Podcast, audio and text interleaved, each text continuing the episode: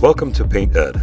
PCA provides painting contractors with connections they need to grow their business. To find out more and to become a member, visit PCApainted.org. Find more great content like this on PCA Overdrive. A subscription to the platform is included with membership. For all of you non members out there, sign up for a free trial. PCA Overdrive is available on the App Store and Google Play. This episode is brought to you by Behr and Federated Insurance. Hey, it's Jim Johnson here, the uh, head coach at Contractor Coach Pro, and we are in the contractors training room and we're recording a webinar and podcast for Contractor Radio.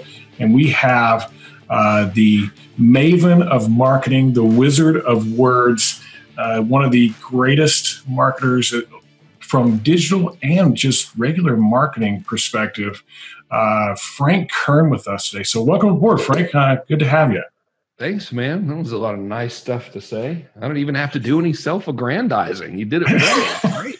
And I was just talking about how I uh, got in contact with you. I was giving a little disclaimer. We uh, actually uh, know you because you are our own marketing coach and you have been extremely beneficial to us. And uh, I want to just thank you for uh, hanging out with us today and agreeing to do this. I'm sure you get asked all the time. And so uh, I took advantage of the fact that you're my coach and said, Hey, I'm going to put a little pressure on him because of that and see if he'll actually do this for me. So we appreciate having you today. Man, thanks for having me. I never get asked to do these things. I have a very disagreeable personality. and, people are like, I don't think so. No. no. Like, can I can I get on anything? And I like, no, no, we're we're full. So yeah, I have to admit, I, am a bit nervous. I'm a bit nervous about what Frank's going to say today. Like you, you, never know. We've been in these coaching sessions with you, and uh, they've been uh, uh, hilarious.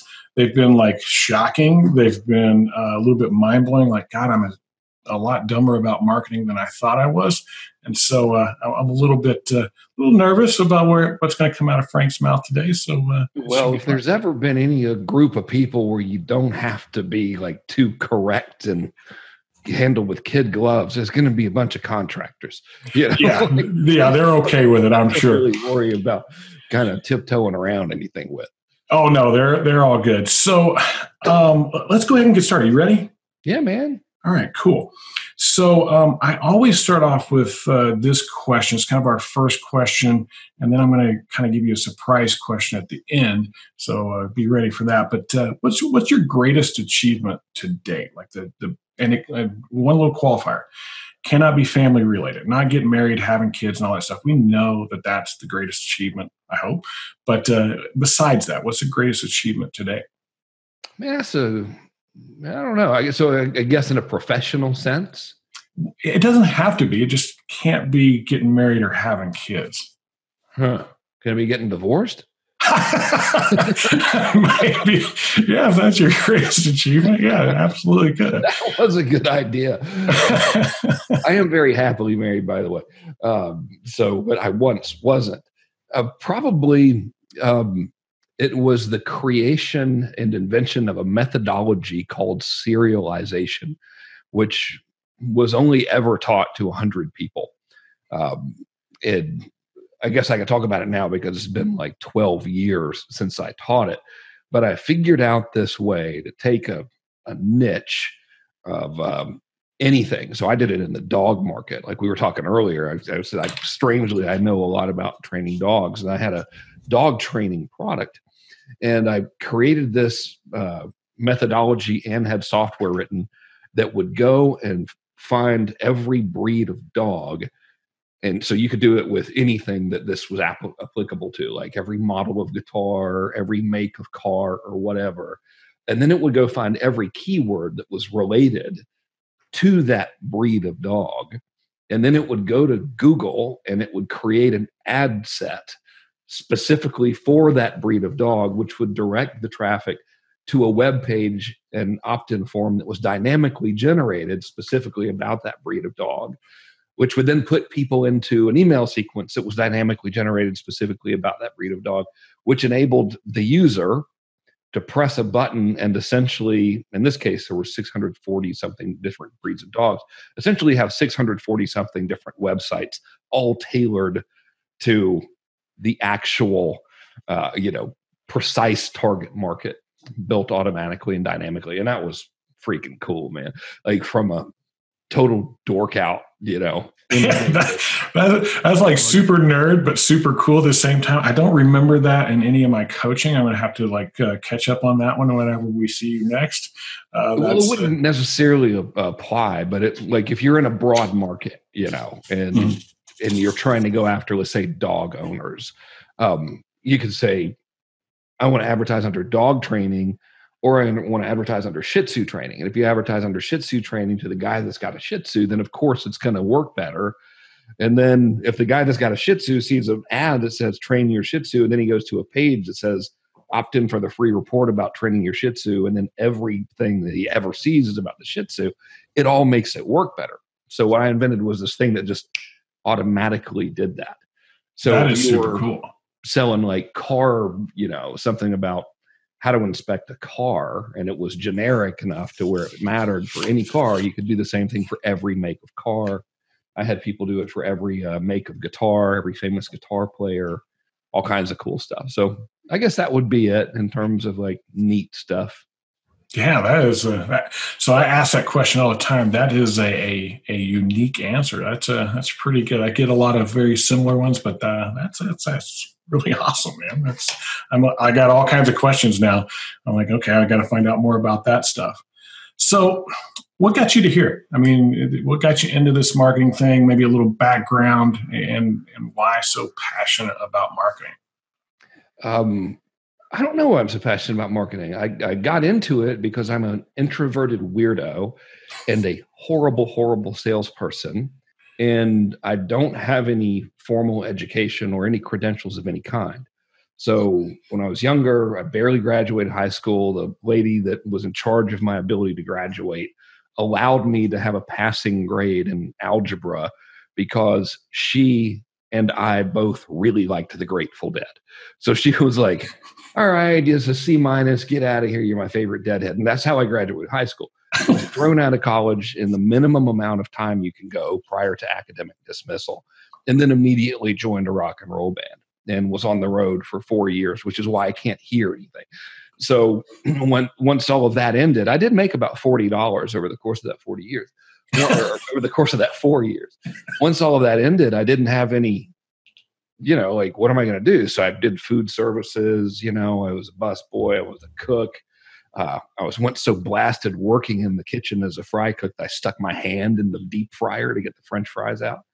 And strangely, it didn't cause any permanent damage, which is a miracle. I think I was protected by some alcohol and drug force field or something back then.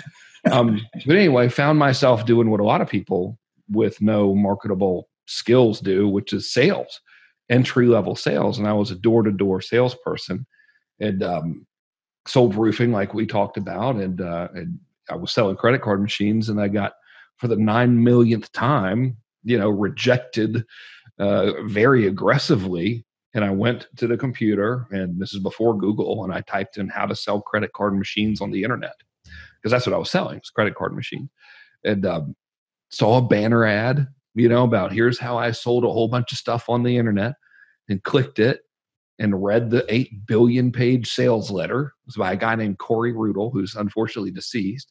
Um, you know, must have read the sales letter 50 times and bought the course for $297. And that was the end of it. And that was October of 1999. And I, I just became obsessed with it um, number one, because you can make money without having to have people tell you to screw yourself, and that's nice. I mean, they, they still do it in email, but you don't have to read it, you know. so they don't do it in person, so that's pretty good. And um, it's also just became, you know, it's just so freaking cool. Like once I I started learning about it, I felt like uh, I was let into some. I was, I was let in on a secret you know, because you never learn about like direct response or any of this kind of stuff in school. You have to actually seek it out and get lucky enough to find the right books and everything. So I kind of felt like I was in a secret society or something. It was great. Still do. Yeah, it's uh, actually super interesting because you, you, know my son Braden. We brought him to meet with you, and uh, we got done with those first two days that we met with you. And, and something you, I don't know if you know about Braden or not. He has a degree in business and marketing from college, And so I, I asked him after that first couple days, I said, Hey, uh, what'd you think? He goes, I learned more in the last two days than I learned in my uh, entire time getting my degree in business and marketing. Like I learned more in that just about people and how to get people to respond. And uh, and so it is that like this passionate thing going, wow, this is super cool about understanding. Uh, I've always been this guy that's all about understanding human behavior, body language, and and just personalities and stuff like that. So it really kind of trips my trigger too. And I've become a bit more passionate about it. I thought it was going to be all about like just hooking Braden up with you and getting that done, but uh, it has uh, kind of affected me as well. So uh, uh maybe I can join that secret society at some point. Well, there isn't actually a secret society, but I just kind of felt like I was in one. it does feel that way, absolutely. Nobody really, I mean, I guess that's a blanket generalization. I mean, obviously people know how to do this, but if you compare the amount of people who know how to do marketing to the overall population of the world, it's pretty freaking small, you know, and it's it's cool. Yeah, the, the, the ones that know how to do it well, like you see all kinds of marketing, but the ones that actually make you react, make you do something, uh, I think they're kind of far and few between. I'm going to get to that in just a second, but before I get there, who's like if if these guys were wanting to do you know and learn more about marketing who are some of the people that influenced you some of the books like some of those key ones that uh, are good foundational stuff? Oh man. Hands down uh, gary halbert for one. And i think it is the garyhalbertletter.com i always get this wrong. I should know this. He published and he's dead also. Um, he published a newsletter for a couple hundred bucks a year for a long time and all of the archives or at least the majority of them are available for free on that website. And it's just ridiculous you know how good it is. So that um, anything by dan kennedy probably the ultimate sales letter would be the best choice from dan kennedy. So that's about 11 bucks on amazon. Great book. Yeah can't be anything by dan kennedy is going to be uh, a good call for sure. So I would start with those two. And if you, uh, oh, I didn't know he made it into a book. Oh, he's got magnetic marketing. Uh, this is his new book that just came out. I've been reading that. It's really good. Really, really. So, that, so when I got that, that was like a two hundred dollar like cassettes and three ring binder thing. Um, I'm not going to tell you I got it for free with shipping for 4.95 or something like that. oh, good. All right. Well, it's just damn good. If it's the equivalent of the thing that I bought all those years ago, it's really, really good. Um, so well done with that. Uh, so he was a, a, tremendous influence on me, you know, and continues to be. Like I was listening to his influential copywriting seminar on the way here today for the eight millionth freaking time, you know. And um, so those two guys, hands down, really, really influential. Awesome. Awesome. Yeah. So that's, that's kind of my thing. I've been like studying all these people and, and I'm looking like books and things like that. Then I'm also looking at like branding and kind of understanding some of that kind of stuff. And just, man, there's so much noise out there. It's like, who do you listen to? So I thought it'd be important to, to hear from one of the experts who he listens to as an expert. Yeah. Um, well, I'll tell you another one too is Claude Hopkins. So like, Gary and Dan. So there's a lineage to all of this stuff. All right. Like the secret society has a lineage. And the lineage started really in the contemporary world in the past hundred years with a guy named Albert Lasker. So there's a book about him called The Man Who Sold America. He uh, created an ad agency or took over an ad agency, and I can't remember the name of it, embarrassingly. But he hired John E. Kennedy and another copywriter named Claude Hopkins. Claude Hopkins wrote a book called Scientific Advertising. And mm-hmm. scientific advertising was a huge influence on Gary and Dan and me and everybody else who's ever studied all of this kind of stuff and with get weird on us for a minute? Yeah, and just so everybody knows, there's a tornado watch where Frank is. So a lot of these guys are like, "Oh, yay, roofing! Sounds good." yeah, I know, right? Come on down to South South Florida. Uh, yeah. So anyway, there's um, I, I, forgot what, what book I left off at. Oh, Eugene Schwartz is another one to study. Breakthrough advertising, real hard book to read though. Uh, he talks all grown up in there. yeah, I don't like that at all. no. I'm like those dudes from that era, from like the Eugene Schwartz era, you know, the late from Claude Hopkins up until stuff that was written in the 70s, was written real weird, like all fancy. So it's it's a bitch to read, but those those folks actually have an education. I guess they wrote ads, they didn't write fancy. But when yeah. they wrote books, they wrote fancy. It's like, why don't you write the damn book like you write the ad so we can understand what you're talking about? Absolutely. Yeah, exactly. that's one of the things I've noticed is the books have gotten a little bit more easily digestible uh, here in the last few years. So, um, so you have this thing on your website. It's called Behavioral Dynamic Response Marketing. Yeah. And then there's also this other thing that you taught us uh, called uh, intent based branding.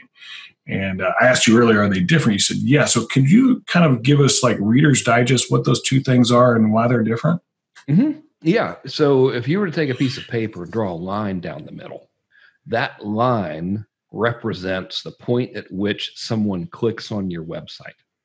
So intent based branding is all the stuff that happens before the line right? So that's advertising and marketing that is designed to make someone feel a specific way with the intent on your behalf of them wanting to do business with you. Uh, now, once we cross over that line, we now venture into uh, behavioral dynamic uh, response stuff, which is post click marketing, and it's primarily done via email and retargeting. So, do you want me to get like uh, techie in that or like yeah go, in, go into a little bit of detail on the behavioral one. Like I, I think most people get the intent based branding. We might come back to that a little bit because there's some nuance to that as well. But uh, this behavioral dynamic thing like they, they, they click and then something's going to happen. What gets them to do what you want them to do? Um a whole lot of trying gets them to do what you want them to do, you know? So, generally speaking, a process would look like this someone sees your stuff online, they decide that they might want to do business with you. They'll go to your website, and the website needs to have a singular focus, which is to get them to enter into your sales process and whatever that sales process may be. So, for the sake of our conversation, that's going to be probably fill out some information and request that someone come out to your house, take a look at it, give you an estimate or something. Either that or call in, right? So let's just assume, for the sake of making everything easy, that the mission of the website is to get Mr. Jones, whose roof is leaking, to fill in the thing that says, please come over here, my roof is leaking. So that's the mission of the website. So now what behavioral dynamic response does is it takes a look at everything Mr. Jones does after he has filled out that form and sends him marketing messages accordingly. So, for example, what if he fills out the form, but no, he doesn't answer the telephone? Um, or what if he answers the telephone and then books the estimate meeting? Uh, there should be some stuff that happens between those two periods where you have your initial conversation and then your guys are going to go out and meet with him in person. What if the estimate is written up and sent to him, but he doesn't respond or doesn't open it? Or what if he does open it but doesn't sign it? So, behavioral dynamic response is understanding all of the behaviors that can occur when someone comes into your process and then building an appropriate response for every single uh, behavior there with the idea, the overarching idea being that a sales process, which is all we're talking about, right? Fill out form, phone call, appointment, estimate, close. That's the machine, the parts of your process. So all a process is is a bunch of moving parts. In this case, we just described them in this rudimentary version. So what behavioral dynamic response does is deliver messages to the prospect based on where they are in that process, designed to get them forward to the next part of the process you know? Okay. So uh, that sounds like a lot of work. Like, you, first off you got to think a little bit like what's what's every possibility that could happen along this path? And then for every one of those possibilities what's the like, is it a campaign that you're building from there? Like it, it starts here but finishes over here. It's not just uh, you know, if I remember right from our coaching, it's not just one email to somebody. Uh, they, they might get a couple, uh, if I remember correctly. So is that like you plan out all of those? Mm-hmm. Yeah, absolutely. So you just look at where things can break, right? So with this one, let's say the guy goes to the fill out form. Well, we need something to have as a contingency plan for that. So that would be retargeting. So that's part of behavioral dynamic response. We are responding dynamically to his behavior, which was not filling out the form. So now that person would be added to a retargeting list. He's going to be shown different ads that say, hey, your roof's done got a hole in it. You started to fill out the form, but probably got busy. Let's come over there and fix it before it ruins the carpet or something, you know. So now let's say he does fill out the form but doesn't answer the phone. Well, we need to dynamically, based on his behavior of not answering the phone, have a response, which is a series of emails. It's like, I'm trying to call you, text me back, email me back, call me at this number, or whatever. So it's it's not like you have to have a billion different things, you know. You basically just look at your process and understand what where your breakpoints are and then build contingency plans for the breakpoints. Gotcha. Gotcha. Yeah. So, so let's come back to intent based branding. Uh, so I get the after now, like their behavior. So uh, that's after we cross the line, right? Uh, so, bef- and we call that line like for us, we call it a threshold, right? It's like the threshold of a door. How do you like get in to actually start having that conversation, engagement, and stuff like that? And so I think of that very similar. Uh, so this intent based fancy. I'm from Georgia, so we're just like, well, you got to line down a sheet of paper, exactly. and on the left is before they see the website, okay, and now on the right of that, some bitch is after they've gone to the site, right? So that's kind of how you know that's the proper I, I, get you, and I actually understood that. I'm from Texas, so we talk much like that here, and so yeah. I actually understood that. It that gets thicker with the more beer you drink. exactly. So like the nineteenth one is just syrup, is a you know. oh man! So this is how our meetings go. Just so everybody knows, like if you go to a meeting with Frank, there's going to be a lot of humor involved with it as well, and and, and it makes it a lot of fun. It's enjoyable. You have to. I mean, otherwise, this stuff can be just so horribly boring. We're talking about programming email sequences, for God's sake. You know, so you got to make it less boring in order to get someone to want to do it, or else they're like, uh. uh yeah, exactly. Like that's that's the whole thing. Like this should be fun, and even fun for like the consumer, this person that you're trying to talk to, you know, and and get to behave a certain way. Humor goes a long ways with that. I've noticed as we start putting our stuff out as well. Um, so intent intent based branding. Uh, dive into that a little bit more. What does that like actually mean? Cool. Okay, so branding's a dangerous, dangerous word.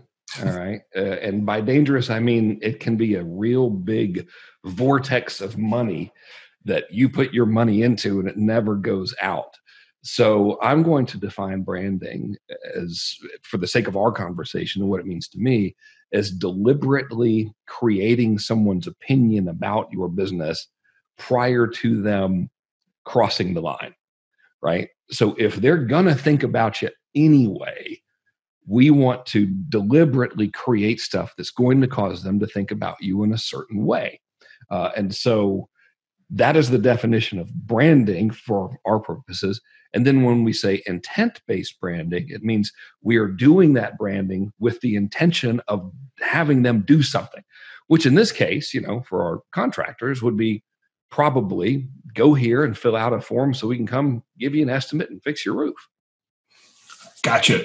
So there, there's this there's this conversation. I won't call it an argument or discussion, maybe uh, that I have with uh, marketing folks all the time because we have a lot of vendors that do that kind of stuff in our space, and uh, and I always ask them what's more important, branding or lead generation. And I, I'm talking with you about doing this the other day. I asked you the same question, so I'll let you answer that in just a second. But most everybody says branding. Like you gotta get, you gotta have this brand, you gotta have this brand, you gotta have this brand.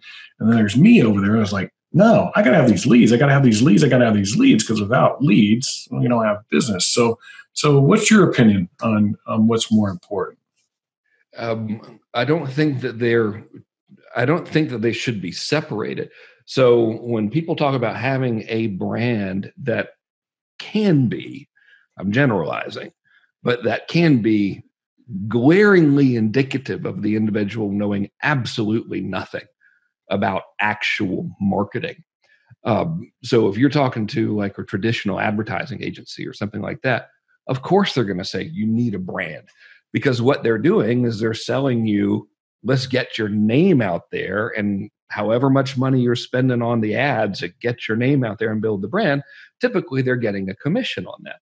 So, thus the motivation to educate a small business that hey, you got to build the brand. Um, there's a way to build the brand and generate leads simultaneously, which is intent based branding. So that's why I say, in my opinion, they they shouldn't really be separated. We should do both at the same time. Um, build a brand while generating leads. So if you're doing the branding stuff, causing them to formulate an opinion about you while they're in the lead gen process, by the time they become a lead, they already like you, which now makes everything behind the line a lot easier. Right. So if they already like you before you go out and give them an estimate, you're not that you shouldn't try to do a good job on the estimate, obviously, but it's going to be an easier task for you because the trust has already been built, the relationship has already been built through the intent based branding stuff. So, so that intent based branding stuff really kind of comes down to getting them to trust, know who you are, trust you, like you, and so you're probably generating some value. Would be my guess. Like they, you're giving them something that they might go, "Hey, I could actually use that," um, and it's free. It doesn't cost them anything. It's kind of a start, and then as they start to engage with you, then it's like, hey, maybe buy a little something, and then maybe buy a little more or something, and then maybe buy this big huge thing. Is that kind of how it's supposed to work? Um, sort of, depending on the business model. So, in a contractor sense, it might not, because what you're describing is like an info marketing ascension model. You know, where you buy the book and then you buy the next thing, and next thing you know, you're in the 20 year long super deluxe platinum mastermind experience or whatever so we've been thinking about this like ever since you brought this up like how could i apply that same like model to the roofing world or to the painting world or the fencing world or whatever type of contractor you are and uh, so there's there's lots of different things that are available in uh, in in the roofing or any contracting world. You mentioned like the most common one you know free estimate like hey fill out this form get a free estimate we'll come out and do that for you and and no cost right? Mm-hmm. so uh, a lot of these guys have kind of stepped their game up a little bit and they've got these reports that they'll do as a full report on like the status of their roof and and uh, grade it and all this other cool stuff. And i'm like you know you can educate and and build up some value there and then probably get them to do some type of report first even if they don't need an inspection. I mean, maybe maybe the roof's just 10 years old and maybe they need to start thinking about what's going to happen with their roof and start getting them into our world by providing them this report that's $49 or whatever the number may be going out doing that first giving that report noticing hey there's something wrong here and doing a minor repair and then keeping them in that world saying hey why don't you get on our maintenance program that's 249 a year? We'll clean your gutters clean your uh, valleys we'll uh, make sure that everything's nailed right seal all the plumbing and stuff like that. It's only $249 a year and they stay in your world and you can keep marketing to them the whole time. Would that be something that you think these guys could try that would that would work well for them we're kind of just thinking it through at this point if that's a good track or not. But uh, what do you think? I wouldn't sell them a report. I'd sell them the gutter cleaning. So what you're describing is getting the foot in the door and establishing the customer relationship through a transaction, and then upselling to a longer term relationship on the annual plan. So if it were me, I'd be like, "Hey, we'll come clean your gutters for thirty dollars, and the reason we'll do it is because we're hoping you'll really like it and you'll want to sign up for our annual plan." And before I ever made that pitch, they would see a lot of stuff for me where they already liked me. Know? Okay, cool.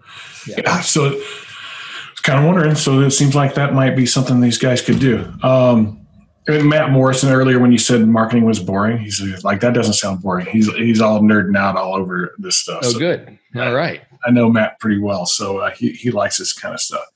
So you mentioned this being a roofer thing. Like I didn't, I didn't know that. Like I had no idea that you had any of that background, and uh, so kind of tell us that story a little bit of like how you you got into that and said, "Hey, I don't want to do that anymore because I don't like the sales thing." But uh, like, what what was your approach? Oh well, there was no approach. I had a job, and uh, I was the installer and salesperson for Invisible Fences. So that's a company that puts this little wire in the ground hooks it up to a radio transmitter. Your dog wears a collar, and if the dog tries to get out of the yard, it shocks him. And um, I didn't like the job particularly uh, because it was really, really hard manual labor. uh, this how in the world companies got away with this? Like, first of all, the Invisible Fencing is a great company. It was a pretty fun job. But dude, they had me running, and they're all independently owned, by the way. So the franchise I worked for had me running a rototiller that had had the tills removed and replaced with a diamond tipped saw blade that then had this little uh, metal tube that was behind the saw blade that would go into the ground and lay the wire. So I'd be running this tiller with a saw blade, you know, cutting a little trench into the ground, laying the wire, which sounds great until you realize I was doing it in Macon, freaking Georgia, which is 8 billion degrees, and Georgia red clay is not soft. so what would happen is you're tilling along and it's working, and then that damn thing would catch and the ground would get real hard. And instead of cutting through the ground, it would just start rolling and yank you. So it would pull me along, and ultimately the front of the tiller, because you know, tiller's like this, and the motor's in the front, the front would hit the ground and stop, and then you end up like inches from the freaking saw blade face first in the ground. So um I was doing that, you know, and I didn't care for that very much. And uh a, a, dude who had a roofing company said, "Hey, do you want a job in sales for my company?" I was like, "I can I make three hundred dollars a week?" And he was like, "Yeah, you can probably make more." So I said, "Okay," and um, I got a job with him, and he was like, "Okay, go sell commercial roofing," and that was my training. Um, I did get to go to a seminar on modified bitumen, uh, and I don't remember anything other than the words modified bitumen uh, from the seminar and I never mentioned those words when selling roofs, but I know that such a thing exists. So what I decided to do was get a clipboard because if you have a clipboard, you're official, and put on a golf shirt because if you have on a golf shirt and a clipboard, you're probably not a degenerate dope fiend rock and roller, which is what I was at the time, you know, because I mean, you got clipboard and golf shirt. Clearly, you're legitimate. So then I would go into um, commercial spaces like stores, department stores, and stuff with the clipboard, which had just a piece of paper on it. There's, you know, it was a prop. And I'd go around, and I'd look up at the ceiling, and if I saw brown spots, I'd take Polaroids of them because this was like 90 something. I don't know, 96 or 7 or something like that. I'd take Polaroids of them. Then I would go to the cashier at the store, which would be like a dollar store or whatever and I'd say, Who manages the property here? And they would tell me the name of the property manager. And then I would just call them and I say, Hey, man, uh, I was over at the dollar store on Spring Street and you got about six uh, brown spots on your ceiling tiles there, and there's probably probably a roof leak. Uh, I got some pictures of it. You, what do you want me to do? You want us to fix it? And it was like I told you earlier, I was like, I think it was a 100% close rate, but it couldn't possibly have been. But I don't remember anyone ever saying no. I remember the most common response being, hell yes, dude, are you serious? We've been trying to get this fixed forever. And nobody shows up. And I was like, okay, well, yeah, we'll go fix it. So then, you know, I'd have the guys go and fix it. And then one day, one of the dudes that worked at the roofing company said, hey, we should do this on our own. So I said, okay. He's like, I, you, you know, it's classic Georgia. You know, he's like, my uncle's got a uh, I don't know what the hell you call it, but it's the thing that makes the tar hot. My uncle's got the tar hot thing.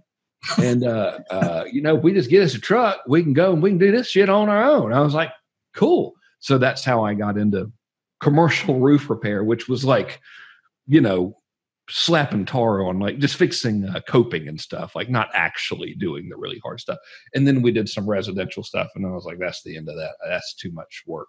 You know, I'm not good at that, nor do I know what the hell I'm doing. So it was short lived. You know, I was probably 24, 25 years old. Yeah, it gives you some background into what these guys are dealing with, though, right? And and the thing that I think that kind of sunk home whenever we had that conversation was the lack of follow up by anybody else. Like we've been trying to get that thing fixed, and nobody even shows up, and you came out all on your own to do that. I could not believe it. I mean, it was like I still think it would work. You know, y'all listen, go just get one of the guys that work for you that look less horrible and give them a, a clipboard and a golf shirt. Tell them to go in and take pictures of the damn tiles and call the property manager, and chances are you'll get the gig. Yeah, we you know a lot of the guys that we work with are they've got some pretty professional sales guys, and and that technique would work really really well. I think just hey, you do have a leak. It's a problem. Have you addressed it? No, I haven't. Well, we can. Like, and that's a good first foot in the door. We got a question here. You you up for a question? Sure, as long as it doesn't involve math or geography. I, I no, neither one of those. I don't think. We'll we'll find out here in just a second. Okay. So, uh, Brooke, uh, she's one of our uh, uh, really good followers, and she says, "How do you use behavioral dynamic marketing through Facebook? Could you give us an example? Uh, is social media best or email? Like, so I think that's a two part question. Oh, you use both. All right. So when you get into this stuff and and you're real hardcore about it, if somebody goes to your website you have a little Facebook pixel on there, which Facebook just gives you, like call your Facebook person and tell them to do this. Um, and so then if they opt in and uh, schedule an appointment, the pixel will fire and it'll put them in an audience that says, hey, this person opted in. So if someone hits page, doesn't opt in, you you now have them in a retargeting audience and you can show them ads that say, hey man, go opt in and then when they do, and when I say opt in, I mean request the appointment, you know, uh, when they do, it takes them out of that audience. And now it'll put them in an audience where the messaging might be, hey, don't forget to show up or don't forget to answer, or here's what to look out for from us as you're awaiting your appointment, etc. So I like to do them concurrently. So, so do they move from like Facebook being like the intent-based branding area and then cross that line do they go into more of an email and and maybe messaging through social media and that kind of stuff for the behavioral dynamics? Yeah but you can still put them on a uh, in what's called a custom audience based on the email campaign they're in.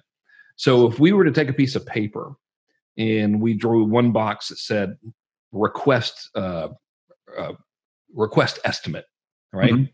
And then we drew, and we, it says request estimate email series, right? And then there's another box that says pre appointment email series. So the request estimate email series is the email series that's going out, getting them to answer the phone or call you back or whatever to actually make the appointment. The pre appointment series is the emails they're getting before you show up they're saying, hey, we're really great. Here's some testimonials. Here's some stuff that we're going to do. Here's who's coming to your house. We're not murderers and all the stuff that people are going to worry about. so, in those email sequences, imagine that you also have like a little button that says, while sending these email sequences, also show these dudes this particular ad on Facebook. And so that's how that works. And it works through automation tools. Um, like I use something called PlusThis for us uh, for it. There's another one called Sync Sumo. There's like a, a gazillion of them, but that's how you do that. So they're seeing corresponding messages in their newsfeed as they're going through the email parts of the sequence. All right, good. I, I think that answered the question.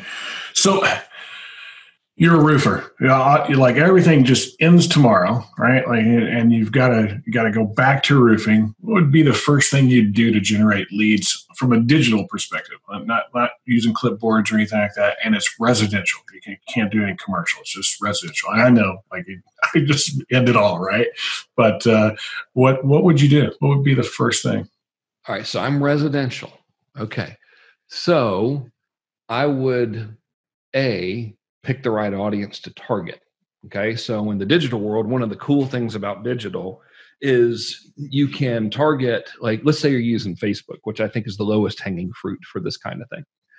You can target specific neighborhoods, meaning you can choose an address, like in the middle of a subdivision called Turtle Creek or something. I'm making that up although there must be a real subdivision called that.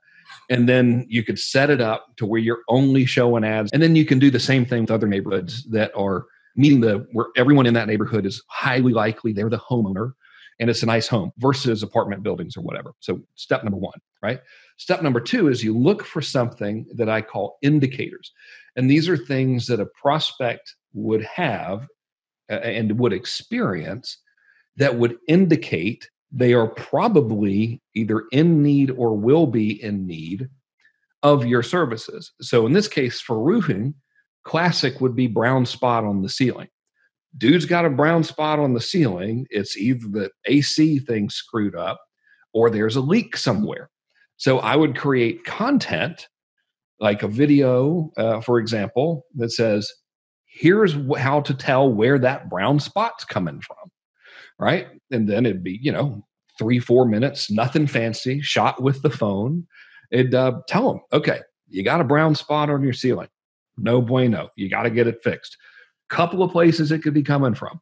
Here's some ways to try to figure it out. And then during that whole thing, I'd be saying, by the way, if you want us to come out and just take a look at it for you, happy to do it, no charge. Go here, crazyfranksHouseofRoofing.com, fill out the little form, and I'll call you. And then I would look for every possible situational indicator like that and start creating content that addresses it and then pushes it.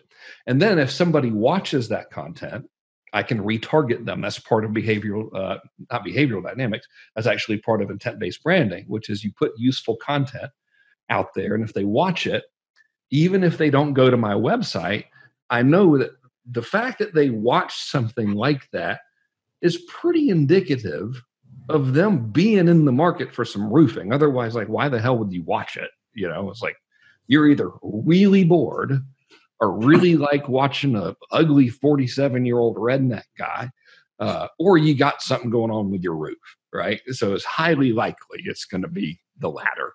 Um, so if they watch it and they don't fill out the form, I just keep hitting them with more ads going, hey, call us. We'll figure out what's wrong with your roof. We'll help you out, you know. And uh, that's pretty much the basic process for it. And I would do that in mass. And what's cool about that is it's relatively cheap to do, which is good. Yeah. So the question that came up with that is Facebook video or YouTube or both. I would say both. Like do your Facebook videos, but I mean, you got the video already. Why wouldn't you put that out there on YouTube and, and use that as well? Would you agree with that, Frank? Um, yeah, I would. Facebook is a little easier for me. So if I had to choose one and I had to 80 20 it, I would start with uh, with the Facebooks. All right, cool. Yeah. So you, you kind of answered my next question. Uh, I was going to ask you what are some of the key things contractors should remember or do to improve their marketing and increase leads, but you kind of laid out that whole thing right there as it, it wasn't just this one thing, it was like several things all put together. Um, what do you think about door knocking? Like these guys, there's a lot of guys that are out there in this roofing world that uh, from a insurance restoration side of things. So thousands of homes get damaged by hurricane, they get damaged by hail, whatever it is. They, there's these armies of sales guys that go around these neighborhoods knocking doors and saying, Hey, you've got damage. Let me take some pictures. I'll do a free estimate for you. Work with your insurance company, get everything taken care of. And so that makes a lot of sense knocking doors. I mean, it's ready market, go knock doors, and uh, you're probably going to get some people if you're if you can breathe uh, pretty well, it's like, hey, somebody else is paying for it, so uh, let us do your roofing, right? But in a retail aspect of things, like going out retail wise, and uh, what would you do? Like, would you even suggest door knocking? Because it's low cost marketing; it doesn't cost anything. But oh, yes, dude, and there's a great technique for it, which is called the surgical strike method. So let's say that we're going to go out and we're going to target this mythical Turtle Creek subdivision. Okay. So that's who we're going to set loose. And we're going to send Tim and Eddie out. And we're going to send them out from the first to the 10th. And that's their job. They're going to canvass Turtle Creek. So in the two months, not two months, I'm sorry, two weeks leading up to the first and the 10th, I would create Facebook videos that are shown just to people in Turtle Creek that have Tim and Eddie in them. And this, they're designed to be shown on the phone. And it's going to say, Hey, I'm Tim and I'm Eddie and we're going to be coming to your house. And I just don't want to alarm you, but the reason we're going to be stopping by is we're with Crazy Frank's House of Roofing, and chances are your roof has been impacted by yada, yada, yada. And here's what we're going to look for. And I just want to give you a friendly heads up. So when you see us, here's what the truck looks like. Know that we're not a couple of weirdos or anything. We're actually here to take care of this roofing problem. And by the way, if you already know that you got a roofing problem and you want it fixed, do this so it'll cost you, the roofer, probably 20 cents per video completion for a 60 second video where they're introducing the person to Tim and Eddie. And so now, or whatever the names were, I already forgot. So now when Tim and Eddie show up, Mabel, who's answering the door there, she's like, "Oh, I saw you guys because this sucker right here is the television now, right? This is the new TV." So they're watching video on this guy, and so you can show it on the uh, Instagrams and on the Facebooks and on the YouTubes and an ad, and then like it gets a little bit boringly technical about this, but if you create an ad where the objective of the ad in the campaign is just to get somebody to watch it, it's real cheap. So you're literally going to be paying 20 cents or something for a Turtle Creek resident to watch 100% of that video, mm-hmm. which is just like a TV ad, you know, being shown to them. And now it's giving that familiarity. So you're essentially building the trust or at least some sort of familiarity before Tim and Eddie show up. Wow, that that right there was the golden nugget of the day. Surgical strike method. I think. Yeah, I, I use it. Uh, the I got the metaphor from the invasion of Normandy. It was like you shell the beach first, then invade the beach. You know? that makes sense. This yeah. is a, polite way of shelling the beach with like goodwill and trust. You know, you're softening them up before you go in there. Yeah, we we teach something somewhat similar, but yours is way better, of course. Uh, like we do, like flyer the the neighborhood first, give some education who you are, and you got a picture of you on it, and that kind of stuff. You go put it out early in the day, and then you come back that afternoon, and you know who to knock on because the flyers are missing. Like they're gone. Like the, that means they walked in the house and grabbed the flyer. The ones that are still there come back to those later and hit all the ones where the, the person has already picked it up and they're a little bit warmer. They at least know who you are. It's not like you're just cold door knocking somebody. Oh, but uh, all right, so this one, this isn't my invention. This comes from a guy named Dean Jackson, who's freaking brilliant at marketing, and he helps realtors, and he does a similar thing where they'll mail a postcard to a neighborhood, and they will correspond a Facebook video campaign with the mailer, and it'll have the realtor, and she's on video, and she's like Hi, this is Vanessa McClellan standing outside the gates of Turtle Creek subdivision where residents are currently receiving and curious uh, about this very interesting yellow postcard.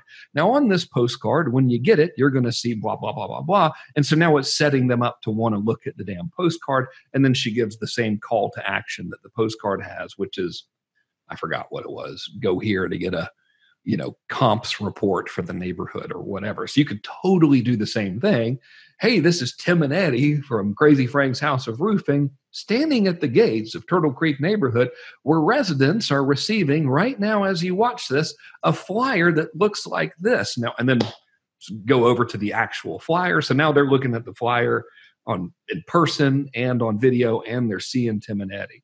So i would do that in in uh, what's the word? Conjunction, I guess, at the same time, what I'm trying to say, uh, as the other videos as well. Because that video stuff is real cheap. Like, you're going to have a hard time spending a lot of money reaching them because it just doesn't cost a lot to reach. that, that's my favorite thing in marketing: cheap marketing that works. That's yeah. that's pretty cool. So um, I know I only had you scheduled for an hour, and I'm sure lots of people are going to have lots of questions and things like that. We'll, we'll, get those answered on the Facebook Live feed and here in the webinar, and we'll probably send something out to everybody afterwards. Um, Matt has a comment here. It says, "Seems to me that the key there would be to make the postcard a bright color, or otherwise stand out from junk mail that they might be receiving. Tim and Eddie should be wearing something distinctive as well, something identifiable to filter through the noise. Hey, would you agree with all that? More statement uh, than yeah. question? Okay, cool. Yeah, but all of that will not make up for frequency. So the big name of that game is frequency. Don't send them just one postcard. Don't show them just one video. You know uh, well you can show them one video but like keep that video playing all the time in front of them so they see them because your facebook guy let's see if i even have it on my phone. Weirdly enough i advertise a lot on facebook but i don't use it. So well i'm not going to demonstrate how well let's see. Is this damn thing going to work? All right. So your facebook person is looking at facebook just like this all the time just scrolling so if they see like if that little thing that you're seeing right there is the video they might not watch it so you're going to want them to see that thing like a billion times until they actually watch it. And Facebook will tell you when somebody watches it. And you can say, okay, if someone watches, you know, 30% or 50% of this video, now show them a different one. You know, and all that stuff is automated. And it's automated within Facebook. It requires no special tool or anything to do. So frequency versus fancy is uh, definitely the key there. So that was actually something you you taught to us the very first time we were there, Uh, because uh, a lot of us we we we don't want to be the spam guy, right? Like the, you don't want to be this person who's like, oh man, I'm sending stuff to him all the time, and you were like, no, that's completely wrong. Like the people got to see you this many times, and and like if they're interested in what you have, they'll keep looking and they're not looking at it all the time. Can you kind of clue these guys into like how many times people need to see stuff and like why you should keep marketing, marketing, marketing with the frequency and why it doesn't, as Matt said, it doesn't have to be genius. It has to be frequent and valuable. Yeah, absolutely. Okay. So the average, now damn it, I forgot the stat. Okay. Hang on. I've got these. Ooh, I've got them in my other monitor here. Hang on. I'm going to get you the actual statistics assuming that I can find this without it taking forever. So hang on, this is a big deal. And the stats I'm going to give you, again, assuming I can find them, are from Nielsen. Which, for everybody that's listening, Nielsen is the ratings company like you would do with uh, TV ratings and stuff like that. They rate a lot of different things, though. Yeah, now weirdly, I don't have the stupid stat. I've got all kinds of other stats, but I don't have this one. So I'm um, these like one of these numbers is going to be wrong. The average time from seeing something to purchase is like 32 days or something. All right. So the average time it takes an average consumer to see the pair of shoes, be like, huh, I'm thinking about getting a pair of shoes, to actually buying the pair of shoes or whatever it may be is 32 days or something.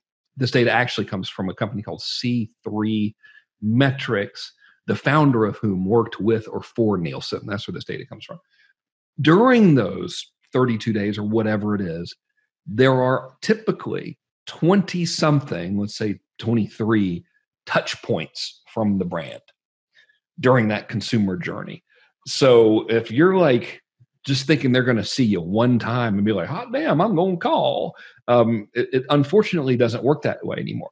And what we as marketers fall into the, into the trap of believing is that they're actually paying attention. Right? So it's not like they see you and they look at it and they consider it and then you keep hammering them. Is you keep showing them because they're doing they're doing the scroll that I just showed you you know so they might physically see it and that's called an impression in the online ad world. That doesn't mean they paid attention.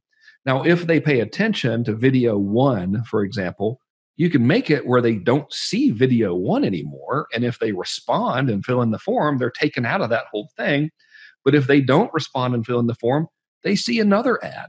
And all of the ads are everything in this formula or everything in this process is based on one simple formula which is goodwill plus offers times frequency equals money.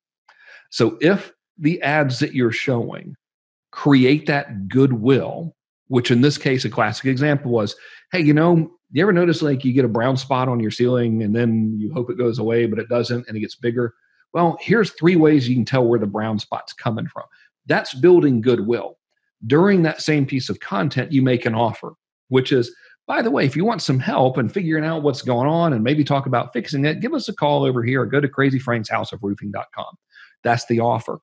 The more you do that, the more money that you're going to make. And if you wrap your offer up in goodwill, it doesn't really feel like a pitch. So you're not really spammy. You're just being very, very helpful very frequently. And frequency breeds familiarity, and familiarity breeds trust, and trust breeds money. Man, man, man! Golden nuggets there. Thing we brought that home pretty good. That was uh, that was well done. Uh, Brooke even uh, commented, "I love that," and uh, and so do I. That was I like that equation. We will make sure we get that written down and posted on our walls here uh, for our marketing. And and like you said, the scroll thing, I related that to my email. Like my email, I, I like click the button and say delete all of them at one time, like boom, boom, boom, boom, boom, delete, right? Because yeah. I'm just busy and things are rolling. But you know, it's Sunday afternoon. I'm staring at a bad football game. I'm like, yeah, I'll go check my email, and hey, there's a cool email from uh, Frank Kern or a cool email from whoever it may be, or Crazy Frank's House of Roofing. And I actually read that thing for the first time, and I had you know 17 other ones that might be similar to it. Uh, so uh, keep that in mind, you know, folks, as you're out there marketing, they they really aren't that focused on you, and they really aren't. Like you're going to have to be in front of them a bunch before they pay attention. Man, if they paid as much attention to us as we thought they did, we'd be really rich. exactly. Yeah. So, so uh, you, have hung out with us all this time. I really appreciate it. Number one, you, have been awesome, amazing. Uh, I think there's a lot of really good, valuable stuff there, uh, and and I'm super thankful for it. So thank you very much for that. I got one last question for you. And this is the one you wouldn't tell me. You're like, yeah, okay, this is the one. All right. So I'm like, I'm kind of dreading the question. It's like, what's the worst thing you've ever done? no, no, we're not. I, I decided to stay away from that one because I was a little scared of it, what, what that might be. Uh, so um, I asked you earlier, what's the greatest thing or the, the best thing that you've achieved at this point? So now um, it's all over. You, you, you're there in the in the casket. People walking past what do you want people to to remember you for? Oh, oh, just being friendly and helpful. Good old Frank. You know, I don't care about all of that. Oh man, this guy was he made a the biggest impact and all of that kind of stuff. If they were like that guy helped me a lot, that's plenty for me. So yeah, That's awesome. I wish I had something like cooler sounding. No, no, that like it's funny because that dude, he was great. I remember that one time I was in trouble and he helped me, that's it for me. That that's actually so simple. It's awesome, and it's, it's why I'm aligned with you. Like, like that's my answer too. Like I just want to be that guy. Help, uh, some way, shape, form, or fashion, and uh, you didn't hate me is uh, uh hopefully the goal in the whole deal. So, uh, uh, Frank, thanks a lot, man. We really appreciate it. All right, y'all. Thanks for having me. Merry Christmas, or, or what's the proper? I came up with a really good politically correct way to say it. Um, happy oh, what was it? I acknowledge your right to decide whether or not to celebrate this gender neutral, spiritually agnostic period of optional celebration. that's a perfect finish to this week's uh, contractor training room.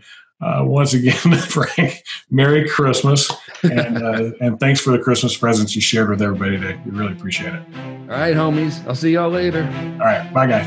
Bye, y'all. Painted podcasts are produced by the Painting Contractors Association and are made possible by members and industry partners. To find out more about upcoming education opportunities or for more information about joining PCA, visit pcapainted.org.